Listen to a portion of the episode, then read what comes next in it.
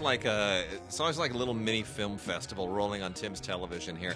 What, now this is what what network is this? We're watching Runaway here in the background with Tom Selleck and uh, Gene Simmons from nineteen eighty. Yeah. What was it? Oh, I, late eighties or uh, early nineties. Yeah, it's got it. It's, uh, something it's, like that. Uh, this yeah. is this uh, this is T V. This T V, I think is what they call that. This T V. This T V. Yeah. Always interesting curation. Look at Tom wearing his L A P D operating yeah, outfit. Looking, looking fantastic. Yeah. I, I like those shows because they were they, they this movie because it was set ever so slightly in the future. Yeah. Of whatever whatever year this movie came out was, uh, but however far in the future it was. Runaway, nineteen eighty-four. Uh, yeah. Uh, it, so it's probably set in like you know nineteen ninety-nine or something like that. Yeah. And they didn't get anything right. they Just not never a, do. Not a single thing. We're still waiting for Moonbase Clavius. You know, that was, I, that was supposed to happen eighteen years yeah, ago. Yeah, what are you gonna do? What are yeah. you gonna do? All right. Uh, well. That stuff. We were just, uh, Michael Crichton directed that. I forgot. Michael. Yeah. It was one of his books that was adapted. Yep. We were yeah. talking about Tom's uh, movie Ama career, amazing career before the show. Yeah. You know, and uh, he had a little, uh, yeah, a little. You know, some of these movies are sort of interesting, and some of them play, and some of them don't. You know, some of them were big, and some of them weren't. I was always a fan of Quigley Down Under. Him and Laura San Giacomo. Yeah, I loved that bad. movie. I loved the theme of that movie. High Road to China. High Road to China. Of, yeah. One of his first ones with Bess Armstrong. Armstrong. Yes. Uh, in that movie, and I forget sometimes that Tom was one of the anchors of those Three Men and a Baby movies. Yeah, uh, sure which was. him and Gutenberg, Gutenberg and Who's Ted Danson, drag queen. yeah, yeah, uh, and Ted Danson. Uh, who was still on Cheers when that when those movies. Yeah, came out. And those were some really big movies. I think the first one was directed by Leonard Nimoy. Yeah, it was directed by Leonard. The second was directed by Leonard Nimoy, well, yeah? and the second was written by my friend Charlie. Oh yeah, of course. Yeah, of yeah, course. Yeah. You know, uh, it's just you know uh, interesting to think back. Uh, yes, indeed. On that little film period. Funny thing about those movies; those were big movies, big studio movies. Yeah. Uh, you, you know, directors, the whole shebang. Not a single one of them could be made today. That's it. On the studio system. Not Very a true. single one. Three Men and a Baby, at best, Netflix movie. Well, as long as we're talking about filmmaking, how's yours going? Actually, quite good. Uh, uh, I've gotten to the end of the timeline, that is to say, finished the first edit before cool. I handed over to it uh, uh, once, and then I thought about some things I wanted to do, so I'm, I'm going back and tweaking things before I hand it over to the proper editor. And you helped me uh, uh, with the little technical problem that I was having with some uh, run times and, and yeah. whatnot. Got that all straightened out. Good deal. Uh, and it is, uh, you know, I don't want to be, I don't want to be too narcissistic about it, but why the hell not? Because mostly what it is. Uh, is is it's it's uh, it's the co-star of the film, the young actress who's in the film uh, playing Miss Daisy. Yeah, which is the name of the film, Miss Daisy. It has to do with uh, driving Miss Daisy and all kinds of stuff. Uh, it's very referential in a very clever referential. Way. Uh, I hope so. Anyway, uh, and uh, so I needed a Daisy, and I got myself a perfect uh, a young actress uh, playing Daisy, a sassy young black woman. Uh, and, you know, it's, she's just hysterical to me in this really movie. Good. She cracks me up all the way through it, and I hope she will other people, too. We shall see. And then, your film. Yes, uh, we've uh, we got a little short film, which uh, I think I've mentioned here before. Uh, which uh, for, So for people who remember, I went to Jordan a couple of years ago and did a filmmaking boot camp at a, uh, at a refugee camp in Jordan at the Azraq refugee camp.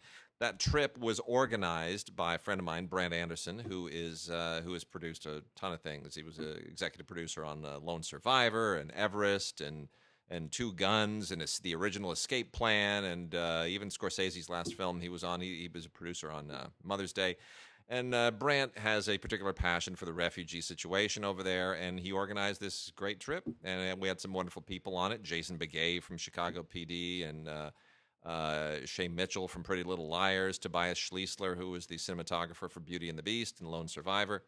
Flash forward a couple of years, uh, Brant's got himself uh, an opportunity to make a great little short film, um, financed by a company that's now financing short films, and uh, he wrote himself a script that deals with the refugee crisis. Powerful script. And it is. It was a terrific script, and um, pulled my wife on to produce it.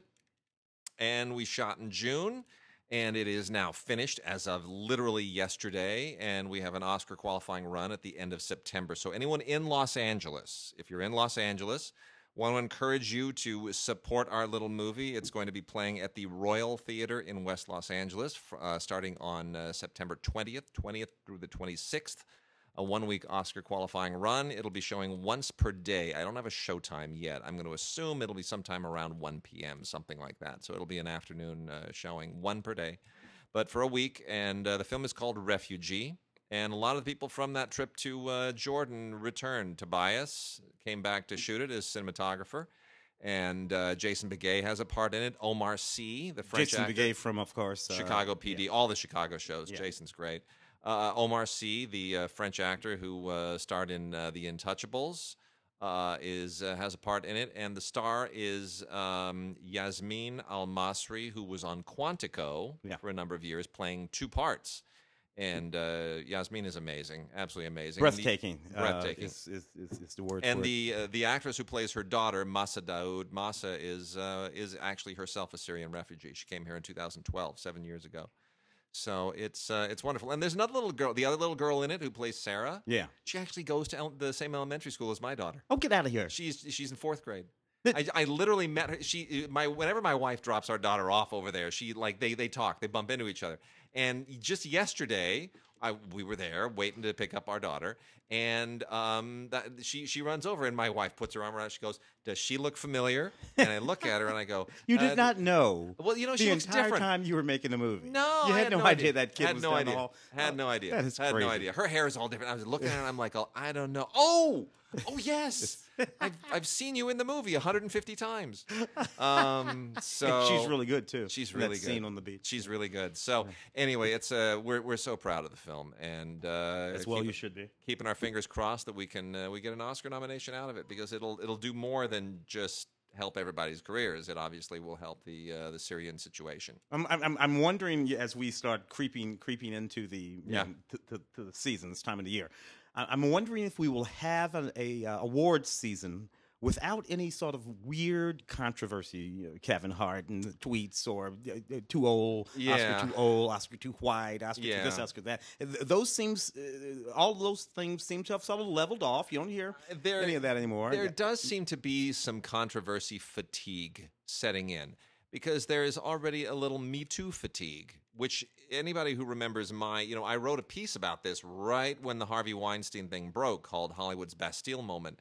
And I kind of warned about this. You know, these grassroots movements have a, a tendency to overreach a little bit, to overextend themselves in ways that become counterproductive down the line. And, uh, you know, that's the nature of a grassroots movement. You don't have a, a person or a board or an administration sort of plotting strategy. You, you tend to have elements that will push too hard or push in the wrong direction, and next thing you know, you're you're you're you've lost control of whatever the original purpose was. And I think people do have a little bit of fatigue about these things. No matter how valuable that purpose, no matter how valuable that purpose is, I think I think there is some fatigue, and it's exactly what you just said, which is people are like, oh, I hope we haven't. Uh, you know, I'd love a boring award season for a change again, where. You know, it's just which film is best, which performance yeah. is best. Well, they're not the... even talking about hosts. I don't think we're ever going to have another host. Yeah, uh, I mean, um, uh, by by now there would be names. I still think, I still think Kevin Hart will get to host. Not anymore. Not after this whole car crash situation. That if, well, I, oddly, yeah. I mean, it's oddly that another thing sort of came yeah, up, and on yeah. the day, yeah, on the day. Yeah, and they, or you know, some guy driving with Kevin and his friend. Yeah. And I'm like, Kevin was not driving the nineteen seventy Barracuda. Yeah, Kevin, I know, was not driving his Barracuda. nineteen seventy classic Barracuda. He's got the buddy driving. Yeah, really. Yeah, really. On on Mulholland. Yeah. So you know, anyway, yeah. I don't know what the hell is up with that kind of crap, dude. just just just cop to it all. You yeah. know, just cop to it all. Uh, and and and deal with it in the moment rather than making some crap up. Yeah, Be because you know what? The thing about police departments and fire departments and all the kind that, of things, yeah. they're smart. Yeah, they'll figure things, and out. And they're gonna figure it out. So just yeah. uh, anyway. So, but you know what? I don't think there's ever gonna be another host of the Oscars. I just don't think there's no, there's no reason. Uh, there there isn't a reason unless we get to some kind of a, a moment in nostalgia where people feel they want one, and there is someone who absolutely screams, "This person must host." Uh, yeah. You know, if there's suddenly somebody who is just eminently like there that this person has to host, I still think Jerry Seinfeld would have been a great host. Oh, sure. I think it'd still be sure. a good one. Sure, yeah, yeah. You know, but they probably feel he's too old, which is crazy. Yeah, but, well, you know, we were, we were just talking about that. Yeah. Yeah, so. Yeah, no. Anyway, all right, launching launching into the show. Got some uh, got a bunch of anime here. Most of it is Funimation, but I got a Sentai here from uh, Section twenty-three, Initial D Theatrical Collection. And this is Legend one, Legend two, and Legend three. Initial D, of course, is is kind of like the uh, the Speed Racer for another generation. And, uh, you know, it's it's all about street racing. It's like, like Speed Racer meets Fast and Furious in the anime world. Um, but this is all three movies, all three Initial D movies, Legend one, Legend two, and Legend three from Sentai. It's a great collection. And it arrives in a car moment that we're having here in particular. Mm-hmm. uh, on Film Week, we just talked about the documentary Blink of an Eye, which, for those who don't know, is about the two thousand one Daytona five hundred race, which is is is uh, particularly about the, yeah. the fact that you had Michael Waltrip won the race, his mm-hmm. first win in like nearly five, like four hundred sixty-seven races he had lost, and it was the first time he won. And he won for his team owner, Dale Earnhardt, yeah. who the longtime rival of his brother, yeah. Darrell Waltrip, four seconds after Dale Earnhardt hit the wall in a fatal collision. Yeah. It's, I mean, it's like that. And, and number two was Dale Earnhardt Junior Yeah. And six days later, they were in another race. And they by then they knew that, obviously, that Dale had, had, had died. And uh, Michael came in second, and Dale Dale Junior came in first. Yeah, it was, it's just you know, uh, you, it's just, it, you can't write drama like that, and people, nobody would believe it. It is it is the the definition of bittersweet. It is that uh, is you know I mean it, you're, and you're right. You know I make a movie and I you, yeah. you know a fictional film. I write that into a fictional film, and, and they'd say like, oh man, uh, you're yeah. really you're really you're, you're really making it. You're padding it. And then we got Ford versus Ferrari dealing with Le Mans. Yeah, yeah, yeah. coming out later in the in the season. So Initial D will will totally scratch your itch, man. Initial D Theatrical Collection: Legend One, Legend Two, Legend Three. Uh, and then we also got one here from the uh, the Shout Factory, GKids people. They keep finding really, really great gems. Uh, and wow, what a what a sensational movie this is. I mean, GKids just uh, they they find such cool anime, and they really give it such great treatment. The Case of Hannah and Alice.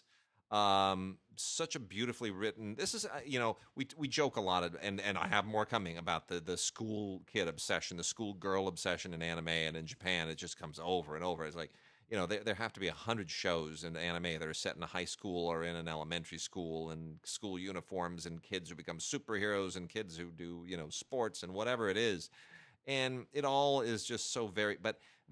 Every once in a while, there's a gem that just sets itself apart in a in a coming of age way, and um, this is wonderful. This is about a girl who transfers to a new middle school where there is this this long standing myth, this uh, kind of urban legend about a kid that was uh, that was killed by uh, other kids. I mean, the kid literally did really disappear, but what happened to the kid? That's what uh, nobody really can uh, can confirm, but. Suddenly, there are um, there are all kinds of things about that event that didn't coincide with her life. Notably, the fact that she discovers that the the kid's house is next door and is now occupied by this other this other student. And um, the from this, we wind up getting into a kind of a Nancy Drew type of thing, like Nancy Drew times two, where these girls decide to uh, try to solve the case. And it winds up being just this beautiful, beautiful coming-of-age story. It's not a whodunit. It's a coming-of-age story, and it is really, really nicely done. It's very, very sweet, and it is called The Case of Hannah and Alice. Uh, a lot of great stuff from Funimation here. Cardcaptor Sakura, Clear Card. Uh, this is strictly an acquired taste. Cardcaptor Sakura is a, um, you know, it's a, it's a, it's a female-oriented Joseph Campbellian mythical journey. And it all centers around cards, uh, you know, cards for the girls, which are like rings in the Lord of the Rings uh, saga. And, of course, there's a whole school thing because she's still in school.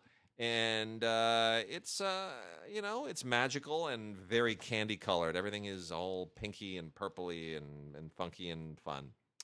Uh, Black Clover continues to be a thing. This is a terrific Season one, Part five boxed set that includes a dazzling booklet with all kinds of wonderful, wonderful artwork in it. And uh, this is episodes forty through fifty-one. Also a ton of extras, textless opening and closing.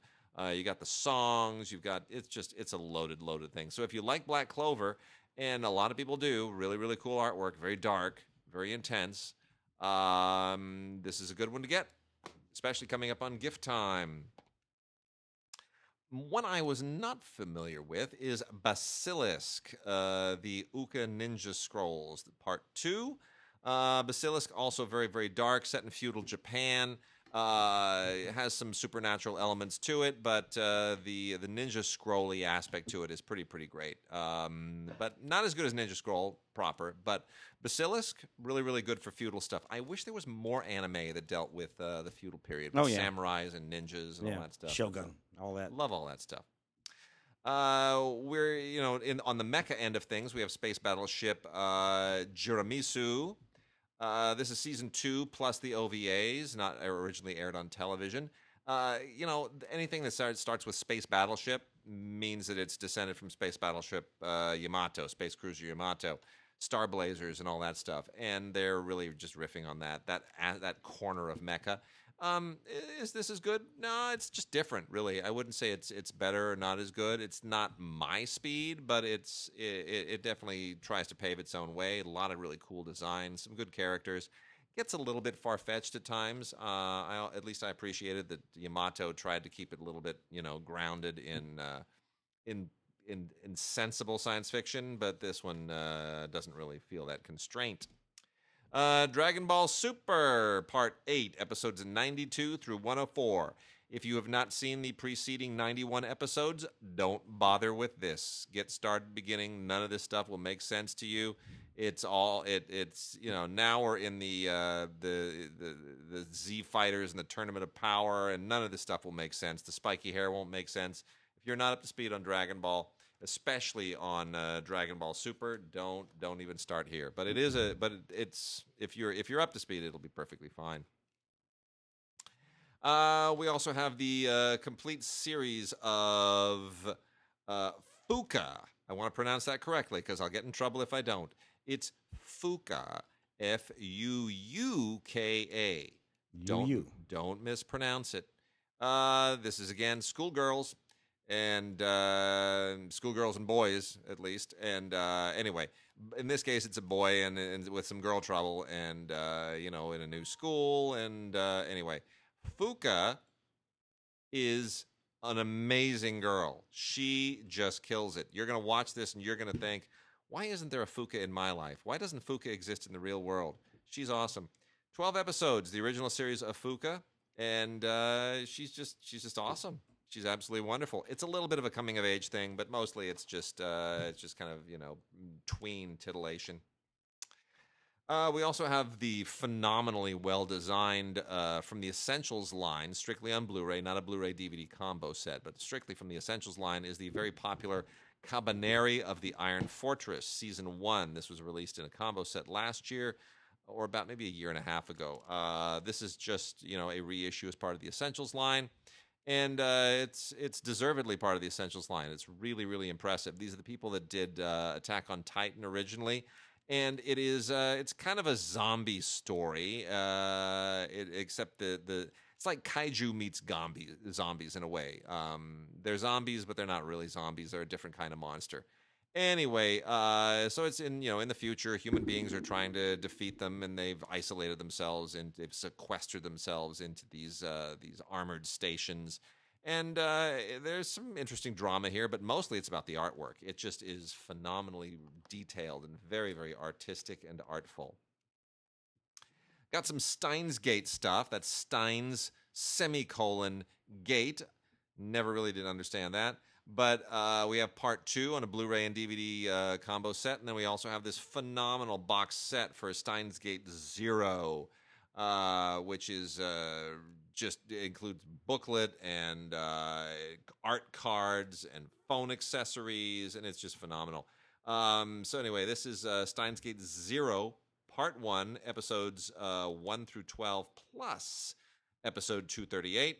Don't ask me why. Don't really understand it. It's not two, two, two. It's like twenty-three and and and a schwa or something. Anyway, uh, didn't watch that extra episode, that uh, that special one. Don't really know what it is. Don't really understand it. But the uh, the art book here in this in this larger box set is really impressive. Uh, lots of lots of excellent uh, collectible stuff here for serious anime diehards. And then uh, four more titles, all of which are kind of well, three of them are, are sort of minor.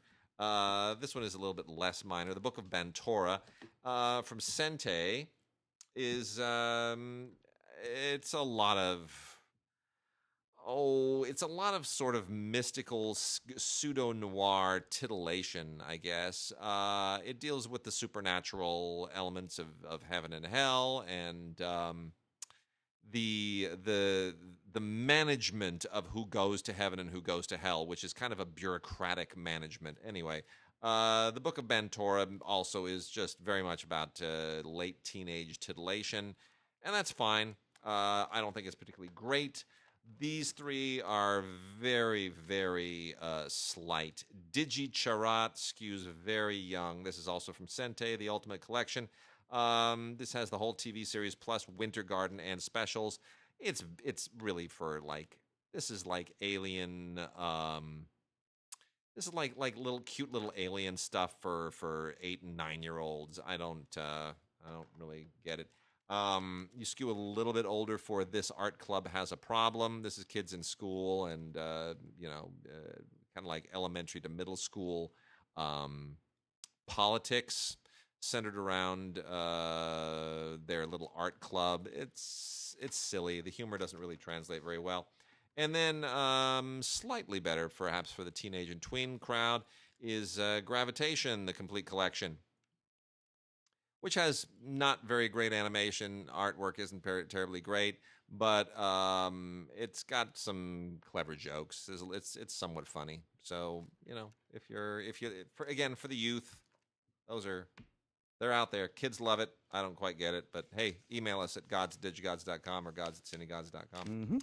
What else we got? Uh, let's see. What are we gonna What are we gonna do over here? I guess we call these new movies. Yeah, let's do some. I mean, it's it's indie stuff. We got some four Ks, yeah. And then we got some uh, some indie stuff. So yeah, yeah. I guess we'll do some of this is, it, it. indie business here. So we got uh, a neat little movie with uh, Joe Manganiello or whatever his name is. Yeah. He hangs out with Sophia. There, uh, you, you know, oh, Vergara. They, they, yeah. It's, it's a little couple thing they are. There. Sure.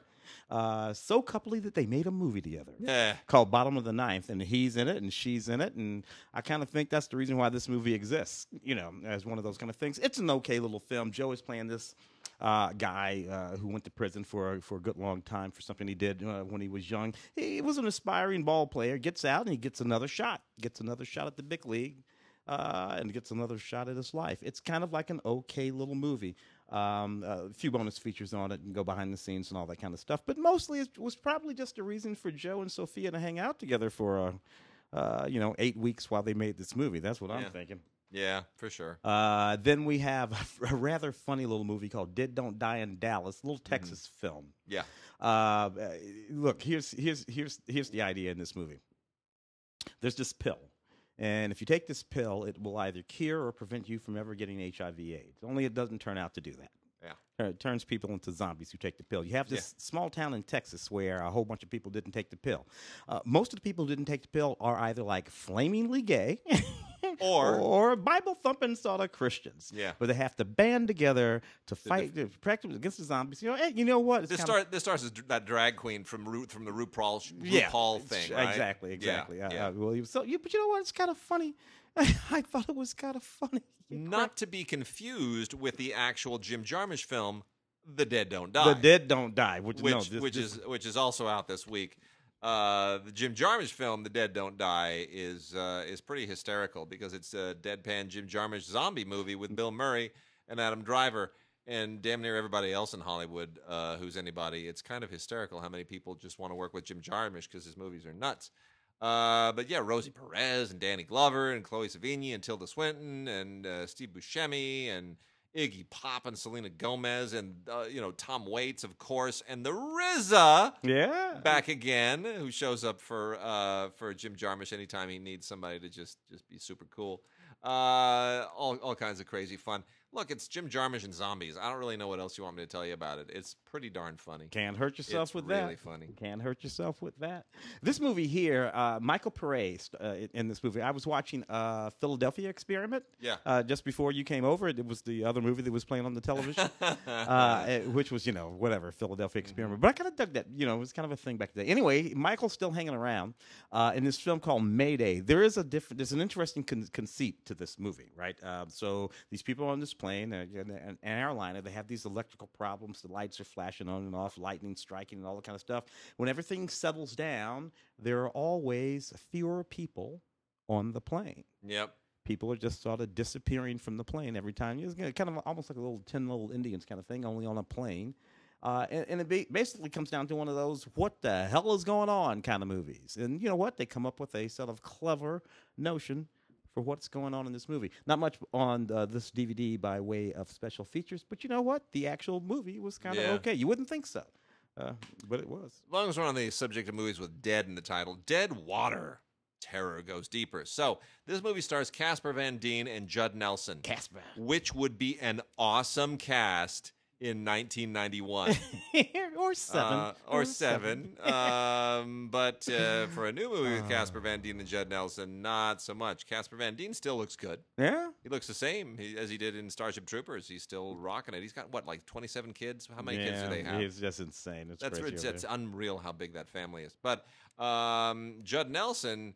Judd Nelson looks um he, he he's looking he's looking kind of old. Yeah. I got to be honest. It's, with that beard, is, is he still yeah. doing the beard thing? Yeah, he's doing the beard thing. Yeah. And and the weird thing is that Judd Nelson now looks like Judd Hirsch. Which is because it's got to be fifty years separating. I yeah, uh, but it's a little it's a little strange. You look at that and you just think you look like the wrong Judd now. Uh, Judd Judd uh, Hirsch yeah. looks the same now as he did when he was playing the dad at Independence Day. That's true, and looked more or less the same then as he looked when he was on that T V show Dear John. Yeah, and, which is of course more or less the way he looked when he was in that uh, seventies late seventies sitcom Taxi. I Taxi. Taxi. So. So let me just say real quickly, as long as you mentioned Dear John. So Dead Water, it's kind of like uh, it's sort of like Dead Calm is what it is. It's basically a riff on Dead Calm with Casper Van Dien and Judd Nelson on Blu-ray and digital. Now, you mentioned Dear John. Mm-hmm. You know, I don't know if you ever knew this, but when David Weishart and I were writing T V specs, we wrote a spec for Dear John. Oh, I knew you guys did one for Frasier. Cheers. We did Cheers. Cheers. Cheers. Yeah, we did one Frasier. for Cheers. We wrote a really good spec for Cheers. It was phenomenally good, I have to admit. And then they stole our teaser. Not kidding. No. They actually, honest to goodness, stole our teaser. Uh, we submitted it. We had an in on the show. Uh-huh. Never heard back. We thought, oh, we thought that for sure the teaser would grab them because our teaser was... The bar is empty after hours, and the whole teaser is centered around the answering machine. Oh, I remember that. That was our teaser. Yeah. And we thought, well, maybe they'll still get back to us. And it was about eight, nine weeks later, we were watching Cheers, one of the new episodes that had just premiered from the from the new season, and son of a bitch, the teaser was... Yeah. The answering machine yeah. after hours. Yeah. We nearly lost our minds. This they stole town, our teaser. This town is just evil. It's shameful. It's just an evil, evil town. Shameful. The, the, uh, the, the, the, and that way they can get. And that. Uh, yeah, what are you going to do? What are you going to do? Yeah, yeah. You know, you can't sue because the rest of the script is is is, is the thing. So. I, yeah, I, I, I had a couple of burns like that over the course of. Uh, yeah. But you know what? I, I I I took it like this. I must be a pretty good writer. Yeah, no, that's true. I'm worth getting. That's I'm true. worth stealing from. Yes, indeed. Well, you, you and you and Dave and I, we we did have that wonderful little moment where we uh, got to write for uh, for uh, Keith Carradine. Carradine. Yeah, yeah, Keith Carradine for his uh, wrote his monologue before the L A City Council on uh, uh, Will uh, Will Rogers yeah, Day. Yeah, yeah, yeah. It was the Will Rogers Follies. We, well, we, yeah, we, the, have the, the, the, we have a history. We've been around. It, it, it uh, but the uh, the anyway, the our spec for Dear John was really really good. I mean, we really enjoyed that show. We nailed the characters, and we were really, really very happy with it, and then the show got canceled. Mm. yeah, yeah. And that's why, folks, if I can give any aspiring writers advice, that's why uh, it is a really dodgy thing to write a spec for an existing television show, because you don't know how the characters are going to change. You don't know if the show gets canceled. And that spec, if the show is canceled, that spec is obsolete in about a minute and a half. Yeah. It's a lot of work spent for uh, for very little re potential return. Yeah, and, and, and the, the system, the way it's sort of constructed nowadays, entree yeah. into any uh, sort of uh, uh, uh, narrative television writing, uh, it's, it's, it's a a fairly tightly controlled ecosystem. Very much so. And, More and, so than it was then. Oh, so much so. Look, yeah. if you were good at, if you were good and you did something good and you had a contact and you passed it around, sometimes, yeah, yeah. you know. Yeah. At worst, it became a script, a, a, a, an example of your writing. That was yeah. the you know, the worst thing that was happening. We know the kid can write. We don't want this thing, but we know the kid can write. Uh, and now it's sort of irrelevant whether or not you're a good writer. Uh, you either have to be kicking the door down from the outside and create a splash with something you could, an Issa Rae. Yeah, uh, or something like that. You know, she does the thing on television. Or you need to be in that system, yeah. uh, uh, and and and uh, and have gone through the programs and come up through the uh, blah blah blah and all of that kind of stuff. So it's not like it was back in the day. Yep. Uh, got a little got a little film here called Socrates, which is just a wonderful little movie set in San San Paulo. It's about this young man who's absolutely brilliant. Uh, young man, fifteen years old, kind of living on the margins of San Paulo. His mother dies. Uh, and he has to learn uh, to survive on his own uh, in San Paulo. And still, he wants to exploit his uh, his creativeness, his, his, his brilliance, his genius, actually. Uh, but he has to come to terms with the grief of actually having lost his mother. Uh, and then he has to deal with simply living on the streets of San Paulo, gangs, and, uh, and you know, it's just really, really, it, it's, a, it's a heavy, deeply moving movie. But it, you know, it takes you to a spot that you might might have never been before, never might have never thought about before. And uh, I was in a lot of film festivals, and it's a really, really good movie. Uh, a lot of special features behind the scenes, uh, stuff, some deleted scenes, uh, a, a, a presentation at one of the major film festivals that it was at. Uh, and uh, you know, look, I got to recommend this film, Socrates. Uh, you're not going to see something like this every day. And we, we're we're getting real big about about uh, promoting uh, independent films, guys, uh, because the independent film scene is under pressure, which means that the independent theater uh, distribution, uh, exhibition is that, under pressure. That uh, Fred Durst thing that uh, Travolta was in. Oh, yeah. That was, made, uh, yeah. That was in, uh, I, I mean, it, it, seriously, it was making about four dollars and fifty cents per screen. Yeah. Per screen. I don't even know weekend. how you do that. That's less than one ticket yeah. sold per screen. Yeah. That's, that is a, an epic failure of... of proportions I can't even comprehend. Yeah, and it's not that, it, that, that, that it's because it's a bad movie. It might be easy to say because we've been poking fun at uh, John Travolta for a while yeah. now, and that was, you know, and whatever. It's not a great movie. Well, he plays like an autistic serial killer or yeah. something, some kind of crazy thing. Yeah, it's... but, you know, but just, I mean, that in and of itself, it's it's just a bizarre sort of circumstance. Yeah. Uh, so independent films, guys, you got to start thinking about them again. They, they're not only on Netflix. Uh, American Beach House with Mishka Barton. Yeah, uh, you know, interesting, in, in, interesting sort of goofy little movie. You have these three beautiful young women, three beautiful young men. Uh, uh, they win this contest. Uh, they, you know, sort of from all over the world, sort of random. Uh, they get all expenses paid trip to this amazing, uh, wonderful beach house in Malibu, California. Uh, uh, but then they figure out that they have to sort of share it with each other. Uh, these three couples, cameras everywhere. What are those kind of things? It's kind of fun, yeah. sexy, uh, and you get to see uh, Mishka Barton and lots of other people in bikinis. Yeah. So, you know. Yeah, that the... reminds me, I, I watched the video again. I was converting some video over the weekend because I have no life. It reminds me of the, the little film that we made years and years ago when Mark and I went to the uh, the quote-unquote Mala Blu-ray house where oh, yeah. Blu-ray was being launched. remember, yeah. And it turned out to be like, so it, it, it wasn't, we thought it was going to be a demonstration. And mm. we shot a video, and I put it all together like a, like a Girls Gone Wild video. And uh, it wound up being like a full-on beach party thing where with a barbecue and a, and I think like ten seconds before we arrived, uh, Kim Kardashian had gotten into a fight with Paris Hilton or something. It yeah. Was, anyway, those days. Yeah, yeah that's crazy. A name I haven't heard in a while, Paris Hilton. Yeah. Uh, uh, you know, all right. Uh, another bikini movie, uh, Bikini Model Academy. Uh, two goofy guys lose their girlfriends. They start this bikini modeling service academy just so they can get girls over to their yeah. house in bikinis. Uh, uh, and, uh, and you Gary Busey shows up and Morgan Fairchild. Shows oh, up. Yeah. I love Morgan Fairchild uh, all the way back, Flamingo Road, whatever she was in way back in the day. And and then uh, what happens is uh, their their um, their their their grade school enemies. They decide they want to start a bikini academy too. So you have rivaling yeah. bikini academies. And you know what? As a box with a bunch of girls with bikini bottoms on. And nothing else. Uh, I'd say this is about and Morgan Fairchild and Gary Busey looking at them with these sort of leering eyes, which is kind of gross actually. Uh, but, you know, what are you going to do? Um, there was this movie. There's this movie that I have in my hand. It's called Crisis Hotline. Uh, and, you know, it's a, this, this guy who's a counselor at a crisis hotline. And uh, it's a life or death situation when a guy calls and he threatens to kill these people. and didn't kill himself, what you gonna do? You know, it's kind of like a cell phone or whatever that uh, the yeah. phone booth, phone booth. That yep, phone booth. Yep. It, it, there was a moment when this movie was called Shadows in Mind. Uh, I don't know what the hell they were thinking with that title. Uh, no, you, you, you, Crisis Hotline's the only name for the movie, uh, and you know the name. Not that the name's going to help it that much anyway, but it's it's actually an okay little movie.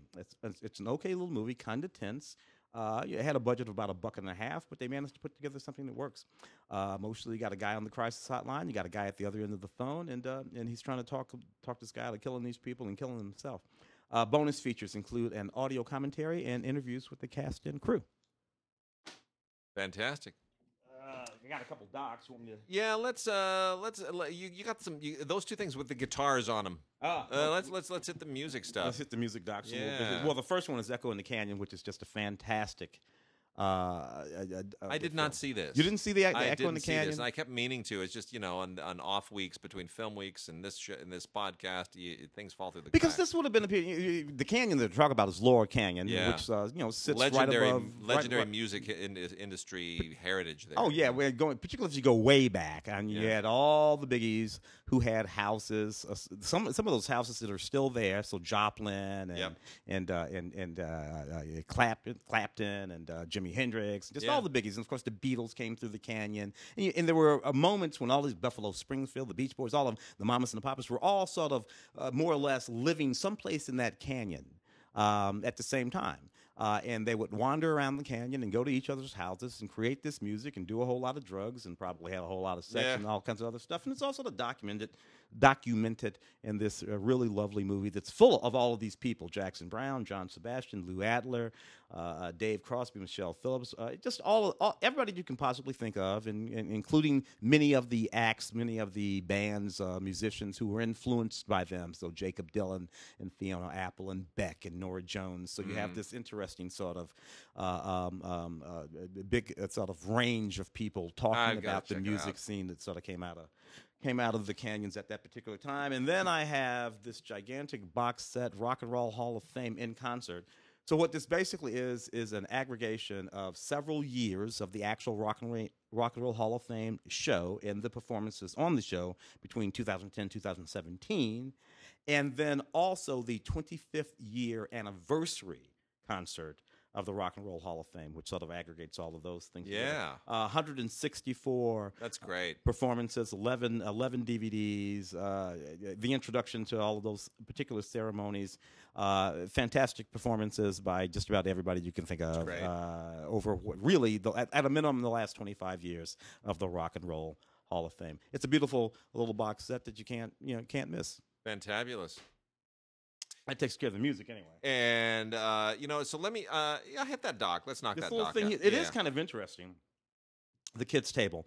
So the game of bridge, fifty years ago, and if you go back and watch any sitcoms from back during that yeah. period, you know, the, uh, I Love Lucy, uh, uh, yeah. Hazel, all of that kind of oh, stuff. Hazel. You would always have people, and there would be bridge clubs. Yeah. True. The wife would be in the bridge club, and they play bridge on Wednesdays, and they, they're sitting there playing bridge. And you, you fast forward to today, most people have no idea what that game is. Isn't that weird? It just it just went away from the culture. Omar Sharif used to, as as popular as we know him today as an actor, Omar Sharif's main gig for many, many decades was that he wrote a syndicated newspaper column on bridge. That's... actually makes sense completely. Isn't that crazy? Yeah, yeah, and that's and that's what that's how big that game was. I never knew how to play bridge. I've, I'm I'm familiar with it from watching yeah. it on television yeah. all those years, but it was not a card game of my youth or anything. No. Uh, and it's what what we have here are these four young people, about twenty-five years old, and they go off and start joining these bridge tournaments and learning to play bridge and then participating. And they go to all of these tournaments, and just about everybody there is on average between seventy and uh, ninety years old. Crazy. And they are the only young people there. And they explore the game, they explore the culture. They have all of these wonderful old folks playing bridge, telling these fantastic stories. This is just an absolutely charming, charming movie um, uh, about this little slice of Americana that came and seems to be seems to be going away. Uh, they hope the, these four young bridge players. hope to, uh, you know, uh, engender another enthusiasm or more enthusiasm for the game. I don't think that's going to happen, kids. Uh, you know, with the video games and the uh, and all that kind of stuff, I don't think that I don't think anybody's going to be picking up these cards and playing bridge again. But you know, it's a really, really great documentary, The Kids Table, a bridge documentary. All right, so I'm going to lead the uh, the four K segment off by by reading an email that we got from Al Lai, longtime listener Al Lai up in the Bay Area. Uh, he writes and he says, "Our Comcanity, our uh, take it back, our Comcast Xfinity signal flatlined for nearly an hour tonight. If high-res movies plus music streaming is the inevitable future, we foobarred." I swear I'm gonna. I swear I'm gonna stock up on discs like a Fallout shelter pantry. I'll shoplift them all if necessary. Uh, that's interesting, you know. It's he's, a great he's, perspective. He's going the other way, which is, you know, yeah, we take the internet for granted, but when it goes down, if your entire library of movies and everything is internet based, yeah. if, if you without the, you do not own the internet. No. You do not own, you may have access to what's there, but if it goes away, everything on it goes away. Yeah, yeah, and and, and not for nothing, even if the company, uh, not not the technical company, but the the, the company uh, from whom you are acquiring, what if they go away? Yeah, yeah, yeah, yeah you know, I mean, I mean that company, you know, does does your ownership of the streaming right to that movie? Yes, it very well could. It could. It's not I don't know, permanent. man. All I know is all these D V Ds I got. They're mimes, baby. That's it. As long as I can build a machine to make them play. There you go. So that's an interesting thing. So back. So starting off now with the four Ks, uh, we've got a, a, a movie I never expected to show up on four K, and the only reason I think it is is because we're having a Stallone moment. Mm, yeah. And because all the Rambos now are on four K, right? That was we've been we've been pumping those out because we got Rambo: Last Blood coming out later this season, mm-hmm. and everybody wants to get their Stallone on in four K, and all the Rocky movies are on four K. So Stallone is the is the actor who's getting the biggest four K treatment lately, and somebody over at Sony um, uh, was solicited. I mean, this is from Lionsgate, so this is the way that I think this goes. This was a this was originally a TriStar film, and it somehow is wound up in the Lionsgate catalog.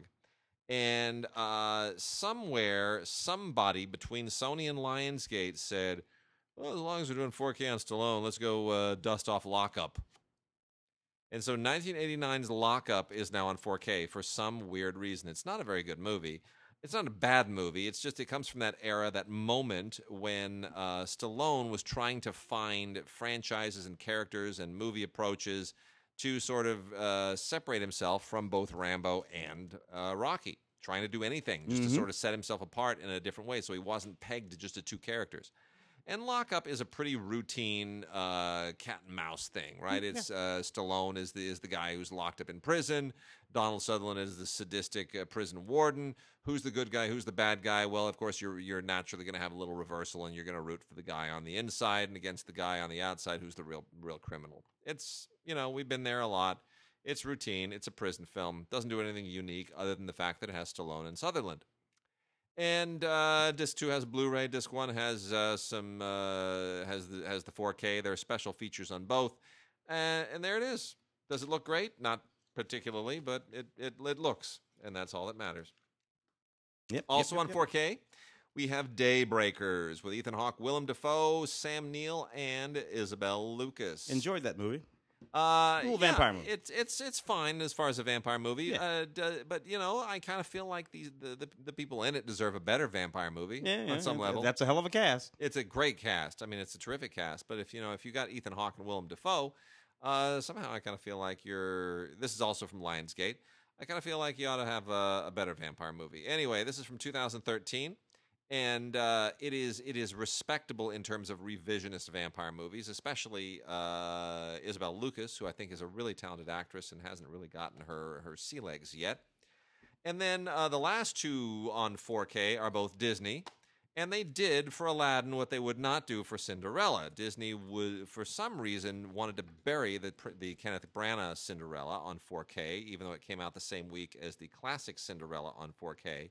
Uh, so uh, we were not able to pry the Kenneth Branagh Cinderella, uh, the live-action one, out of them. But they decided with Aladdin, we want to go all the way. So they rele- they have released the new live-action Aladdin and the original animated Aladdin on which it is based, both of them on four K Ultra H D the same week.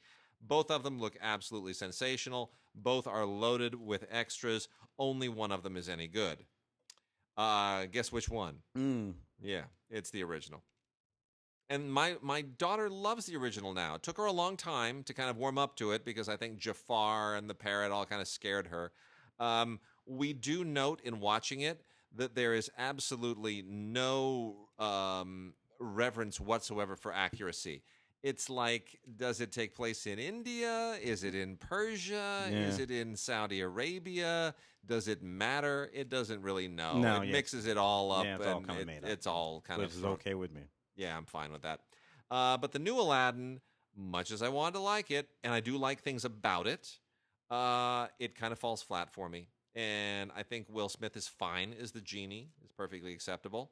Uh, I don't need a live-action Aladdin, dude. I really don't need it. You know, I mean, other than, you know, the ones that exist from the thirties or forties or uh, the silent era. So let me just say, Mina Massoud, uh, who plays Aladdin, is is okay. He's fine. Uh, Naomi Scott, who plays Jasmine, is amazing and makes the movie, saves the movie. Uh, Marwan Kenzari, who plays Jafar, totally miscast. Like, mm. crazy miscast. So wrong, it's unbelievable. Uh, and that's the and therein lies the problem. Guy Ritchie, who directed it, is not the guy who should have directed this. Guy Ritchie doesn't have a light touch. Mm. Guy Ritchie doesn't really have a great fantasy touch. No. Guy Ritchie is a guy yeah, who gritty, uh, London, gritty, tough, east yeah, side, blah blah blah. All yeah, that, yeah, yeah. It's this is not. I, I don't know why they thought he would he would be good for this. Um, some good special effects. Things made a billion dollars worldwide. Nobody cares what I think about it. But uh, Will Smith is a genie. Fine. He's not Robin Williams. Mm. You know, Robin Williams had the advantage of basically being able to riff on anything he wanted to, and then they would just animate the hell out of it and make it okay. Will Smith has to actually act the performance. Yeah. So he kind of does it his style. Yeah. But in any case, a uh, lot of extras on both of these. Um, you can you can watch uh, in sing-along mode on the original animated film.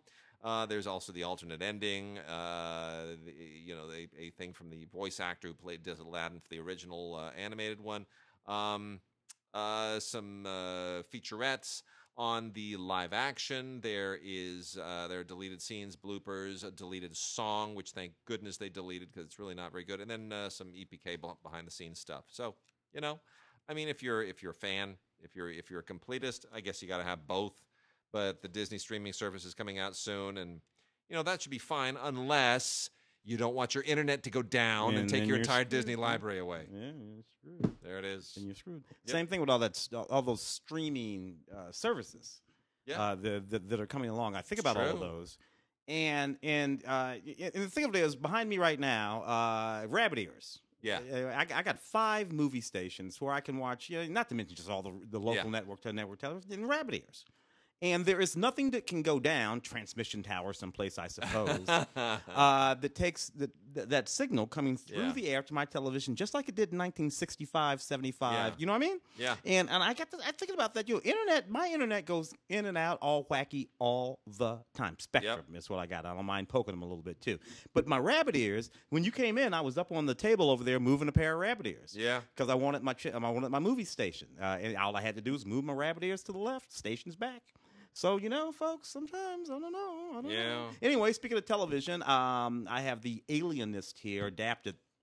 Pretty good series. Adapted from that Caleb Carr uh, novel about an alienist, which is sort of what they used to call these sort of psychological yeah. pathologist uh, back at the turn of the century, doing the sort of Gilded Age uh, of things. And this is actually a pretty good series. Uh, well done. Uh, Daniel Bruhl, Luke Evans, uh, Brian Garrity.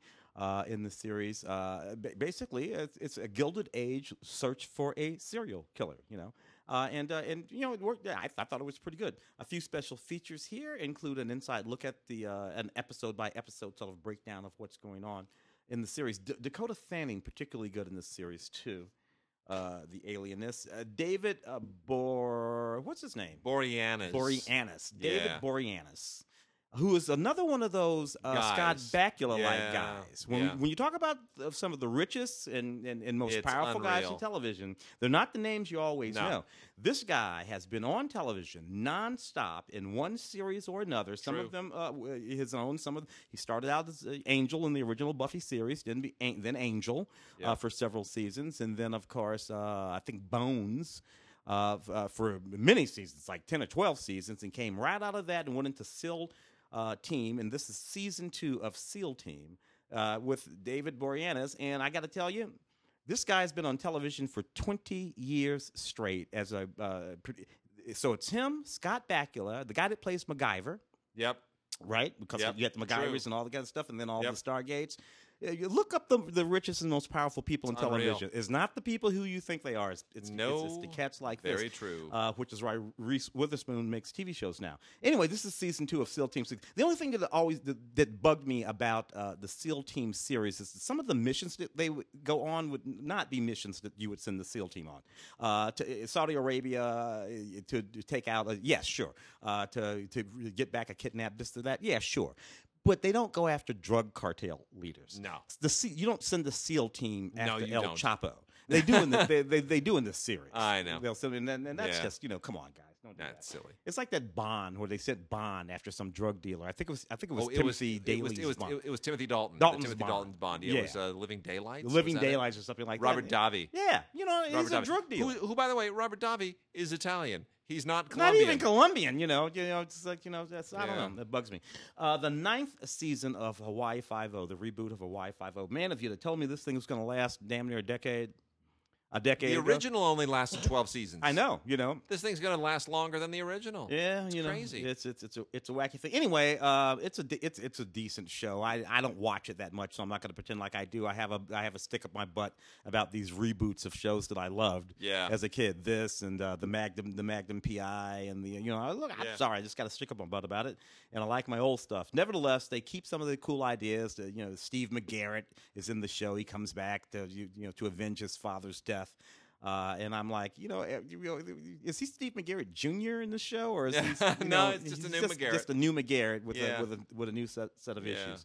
Anyway, uh, it's an okay show. I love Joan Collins on the show. She came into the show uh, uh, uh, uh, playing Dano's mom. Yeah, and you gotta love Joan Collins walking around and yeah. sort of smacking these guys down. Uh, Chai McBride, a good friend of mine, is on the show too. I should uh, full disclosure. Hawaii Five-O, the ninth season, over one hundred minutes. Of yep. special features. Fantastic.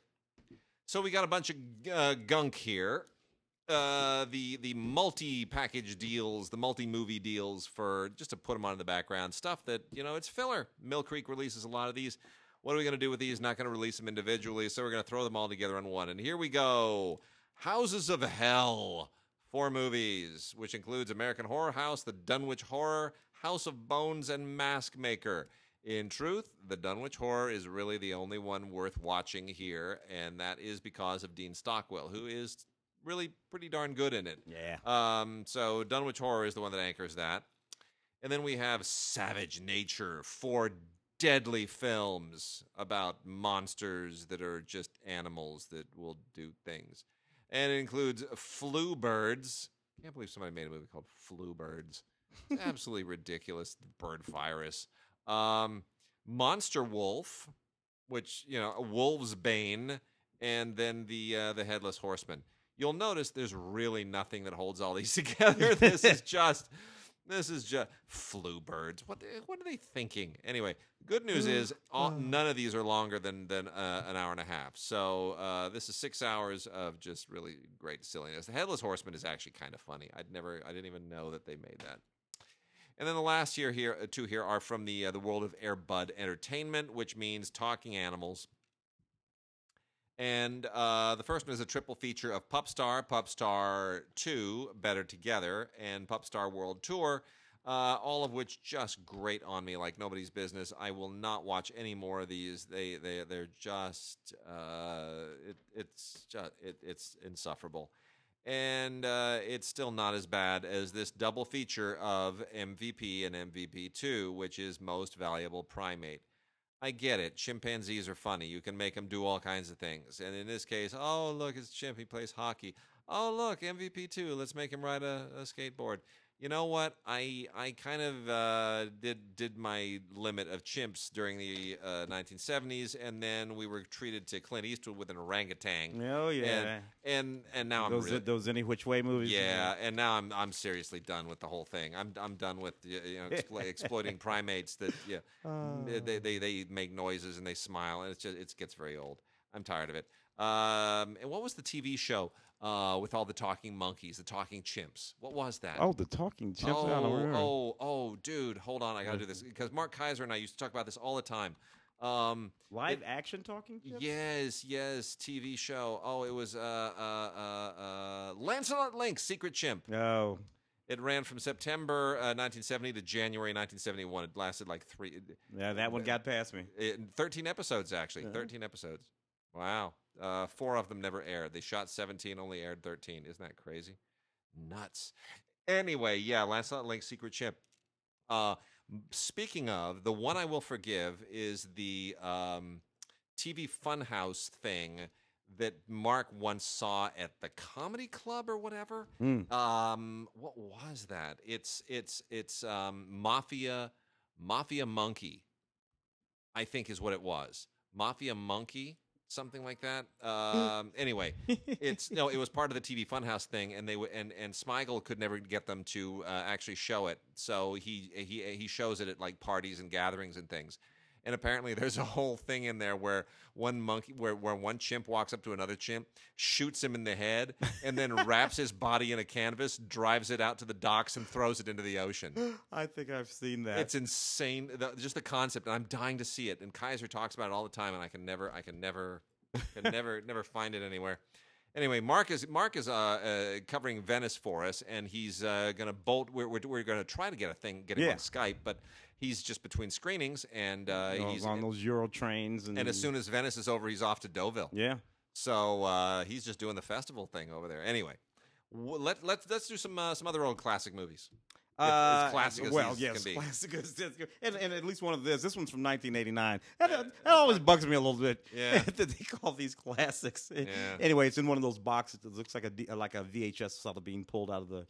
So it's True Believer, James Woods, Robert Downey Junior This is back when you could still, um, when writers could still just write an original script and to have it made into a movie with mo major movie stars. Wesley Strict, uh, writing here, directed by Joseph Rubin. Uh, Wesley uh, wrote uh, wrote Cape Fear. R Wesley wrote Wolf. Uh, yep. He wrote Return to Paradise. I mean, he was one of those guys who th sat down, thought of a movie, and wrote it. Uh, and and every now and again, they would be, you know, I mean, Cape Fear was an adaptation. Uh, but, you know, you know, it doesn't happen that much anymore. Anyway, this movie is about this uh, old civil rights lawyer uh, who's uh, more or less not doing anything but uh, representing drug dealers uh, nowadays. And an old murder case uh, comes back up. And uh, a young-ish Robert Downey Junior Uh, comes in as a young attorney that has to help him Uh, figure out what the hell. I didn't mind on. this movie. I, I think it has aged fairly well. It's okay. I, yeah, it's okay. It's a, as, yeah. As a, not exactly. It's more of a. It's more of an investigative sort of thriller piece than. But you know, True Believer, not bad. Um, they should have put. They should have put a little something on this in, by way of special features, but they didn't. Uh, and Duplicity from two thousand nine. Uh, Tony Gilroy writing, Tony Gilroy directing. Again, an original movie, an original idea written by Tony Gilroy. You know, Tony Gilroy, uh, of uh, of course. But, you know, uh, you can't – these just don't happen anymore. No, uh, they just, don't. They just don't happen anymore. Michael Clayton, of course, is Tony Gilroy. Tony Gilroy was uh, Rogue One, uh, Nightcrawler, Tony Gilroy. But you just don't make these movies anymore. Anyway, this is about these two guys that used to be – Um, uh, government agents, C I A, N S A, that kind of thing. Now right. they're working in the corporate sphere for two different rival companies. Somebody's company is about to, uh, uh, you know, release a product, and then they can't decide whether they want to uh, go after each other's uh, industrial espionage-wise or want to just go after each other because, you know, it's yeah. Julia Roberts and, and Clive Owen. It's an okay movie, uh, not the greatest one in the world. Uh, this, this again, I have a, bu I've, all, I've had a bug up my ass about these movies ever since they started doing them in the middle nineties, basically taking popular television programs, often from the sixties, sometimes even earlier, Beverly Hillbillies, Little Rascals, and adapting them, uh, into, into feature films. Car fifty-four, Where Are You was another one. They, a lot of these movies, uh, starting in the middle eighties or, or late eighties, early nineties, this happened, and it kept happening. up to, oh, the early two thousands. One of the last ones was I, Spy, of course, adapted from the True. iconic television series with Bill Cosby and uh, Robert, Robert, what's his name? It was also in um, uh, uh, yeah, yeah, yeah, yeah, The American Hero. What was his name? Robert? Uh, he was wonderful. William, C wait. Uh, uh, it, was, it was Bill, Co I Spy, Bill Cosby and... And, and, and, and uh, oh, what was his name? I got to look at the oh, name. Oh, anyway, Robert Culp. Robert Culp. Thank, Thank you very you. much. Robert Culp, who, who was a venerable television writer and director all through the sixties very and much seventies, so. by the way. You look him up. Uh, but this is Eddie Murphy and Owen Wilson. And, you know, this was just a terrible movie. It was just, it was just a terrible movie. Two funny guys. Eddie Murphy, one of the funniest guys on the planet. It's a mismatch. It's a mismatch. Owen Wilson yeah. was one of these guys who they would simply pair up, you know, him and Jackie Chan, him and whoever, you know, right before he became sort of a standalone movie star. Uh, and, and they just made this absolute mess of a movie with Famke, with Famke Janssen. And, you know, uh, what are you going to do? Uh, no special features on this because it doesn't really deserve any. Uh, The Scars of Dracula, nineteen seventy. Now, this is a classic movie. Thank you very much. Jesus Christ. Yeah. Christopher Lee in another Dracula performance um, it, it, with that sort of uh, early seventies, late sixties sort of mod, sort of happening thing going on. Young man goes to Dracula's castle. He gets killed. His brother comes uh, a few weeks later to try to figure out what happened and uh, sort of unravels the mystery of uh, yet another Dracula story. Uh, yeah, Christopher Lee was always a solid Dracula. This movie is a whole lot of fun. It's full of special features. And it's presented in two aspect ratios, the one sixty-six, the original one sixty-six, and one eighty-five. Uh, audio commentary from the filmmakers, from uh, film historians. Uh, these films were always fantastic fun for me. Uh, and I enjoy them thoroughly, and I can watch them to this very day. So, uh, The Scars of Dracula. If you are a Dracula completist, add this from the Hammer Hammer Horror Collection. Yes. That's what I got over here, brother. All right. Uh, we're going to wrap it all out now. Uh, Andy Sidaris is a name that you should not be terribly familiar with, uh, but yet he is incredibly prolific. Mm. Andy Sidaris has, uh, back primarily in the nineteen nineties, made a lot of A F M movies. Yeah, I, oh, his, I used to, I used to, um, his Malibu Bay films. My wife was an extra in one of them. I, I used to be, a, I used to be one of his script doctors. He had a little, little cadre of script doctors. Yeah, uh, yeah. And I was one of his script doctors. Well, he's so. been doing four K restorations of uh, all his old stuff and pimping it out through Mill Creek. And so we got a couple of old Andy Sidaris movies from nineteen ninety and ninety-one. The nineteen ninety-one is called, appropriately, Guns. Yeah. Because Andy Sidaris realized, hey, nobody's actually used guns as a title before. How did we miss that? All right, now what's it going to be about? Oh, I don't, I don't know. Guns. Yeah, who cares? It's guns. Let's just give people guns. So we, we uh, wind up making a movie with Eric Estrada and a bunch of women with guns, and let's take pictures of them. Hey, I got an idea. Let's get Eric Estrada holding a really big gun. Oh, and let's put it on the cover with a woman who's wearing a bustier and and and garter and, and, oh, and legging. Yeah. Look at look at that. It's like the, it's the, the, yeah. was the was the scene, she's man. Wearing, she's wearing a bustier and not much else, and and stilettos, and she's holding a big gun. Look, then we, we got another woman wearing a latex dress. we she's can, we can make gun. fun of Andy, but Andy did this. Andy, Andy, look, Andy. Andy knocked out a couple of really good episodes of Kojak back in the day. Yeah. He did. Uh, Angie Angie uh, used to knock out a whole bunch of uh, those A B C Worldwides of sports. Yeah. Andy was Andy was one of those guys. Uh, you know, and, and uh, one or two decent, yeah, Gemini Man. Remember Gemini Man? Middle yeah, seventies kind of totally. Andy knocked out one or two of those as a director. And, you know, he figured he figured that thing he out. He did. And, uh, he sure did. And he just figured, hey, Andy used to come. Andy would have, like, footage of explosions and gunfights. Yep. And he and you know, like twenty-five, forty minutes of that kind of footage. Him and a few other guys, uh, Peter, well, Peter, Peter Majari. Yeah, uh, and they would be like, "Write me forty-five minutes that includes this." Yeah, and he didn't really care what the forty-five minutes was about. True. You just had to wrap that in, into the story. Man. There, there are uh, a lot of these guys who did these A F M things, and Andy's one of the one of the top ones. They also have a thing with Mill Creek, which is their movie spree. You can go to moviespree dot com slash redeem.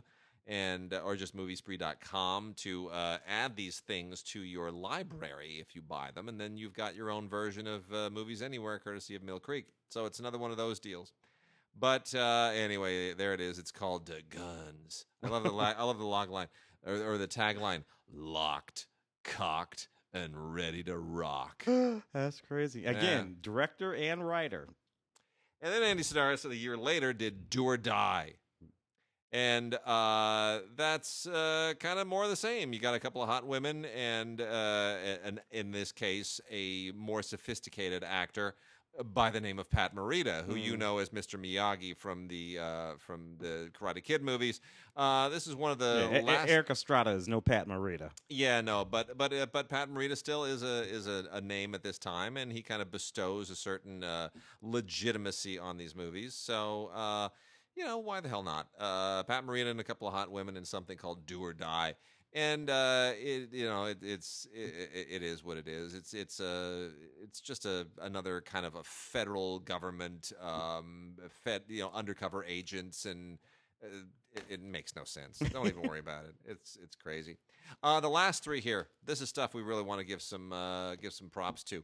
The first one is an Arrow release. Uh, the last two are Criterion releases, and we're gonna go out on Criterion because it's just gotta end on a high note.